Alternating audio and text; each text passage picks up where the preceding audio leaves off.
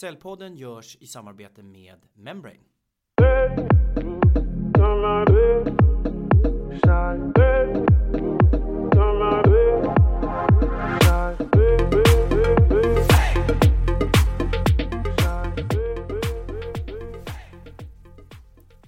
Hej och välkommen till Säljpodden. En podd för oss som gör affärer som ges ut av Säljarnas Riksförbund. I det här avsnittet som är ett kortare avsnitt så kommer jag prata lite med Desiree Rova. Vi kommer prata om behov och drivkrafter. Desiree är grundare av My Needs som just forskar på grundläggande behov och drivkrafter och har fått innovationspris. Välkommen Desiree Rova. Tack! Jätteroligt att ha dig här. Ja men tack själv att jag får vara här. I det här kortare avsnittet så tänker jag att vi ska prata lite grann om just de sex grundläggande behov som du har identifierat och kopplingen till rädsla för att göra avslut eller förmåga att göra avslut. Spännande! Kan du berätta kort om behoven och hur det påverkar vår förmåga att göra avslut? Absolut. Eh, och det är som du säger att alla har ju olika typer av rädslor när det kommer till avslut. Och man kan lätt tro som säljchef att, att det är samma trigger, att man utgår från sin egen trigger där. Men har man till exempel eh, behovet av utveckling så kan rädslan väldigt mycket eh, grunda sig på att man inte har kunskap om området. Och därför känner man sig inte bekväm att göra det här avslutet. Att det inte är ett tydligt mål eller vad man ska uppnå, att man ens kan leverera på det. Har man trygghet så kan det handla om att det inte finns en tydlig struktur och process. Att kan vi leverera det här? Vad är riskerna med den här leveransen? Kan det vara en fara till och med?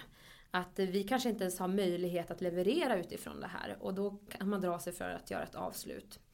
Har man samhörighet så kan man dra sig från att man är kanske rädd att få ett nej. Att man inte känner att man har en stark relation till den här personen. Och, och därför så kan man känna att man behöver bygga upp mer den här samhörigheten för att känna sig bekväm för att ta den här frågan. Att det kanske hamnar för mycket kanske i friendzone ibland, att man inte vågar ta det där sista steget alla gånger. När det kommer till bidrag, då kan man känna att värderingarna kan eh, hamna i konflikt. Att man känner att man kanske inte kan stå för den här personen. Att man känner att ja, men de här kommer inte göra bra saker med våran produkt. Eller det vi säljer. Och därför vill inte jag göra det här avslutet för det kommer inte bli någonting som är bra för våran, vårat företag eller samhället.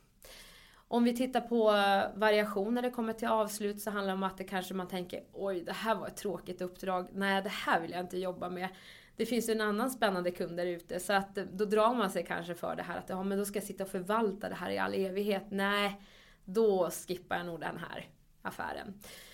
Så, och har man signifikans så kan det handla också om att, eh, och när anseendet står på spel. Jag vill inte jobba med den här kunden, vad kommer det att säga om mig eller oss? Att vi jobbar med just den här eh, speciella kunden då.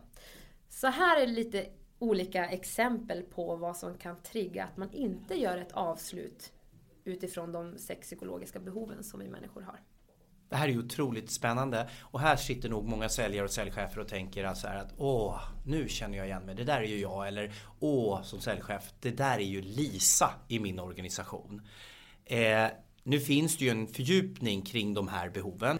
Eh, men egentligen säger du att det finns ganska många olika anledningar till att inte våga komma till avslut som faktiskt grundar sig i våra grundläggande behov. Exakt. Det här är en podd som ges ut av Säljarnas Riksförbund. En podd för oss som gör affärer. Otroligt roligt att ni har lyssnat. Gå gärna in och läs mer om My Needs och våra grundläggande behov. Och inte minst läs mer om Säljarnas Riksförbund på www.saljarnas.se. Tack för att ni lyssnade.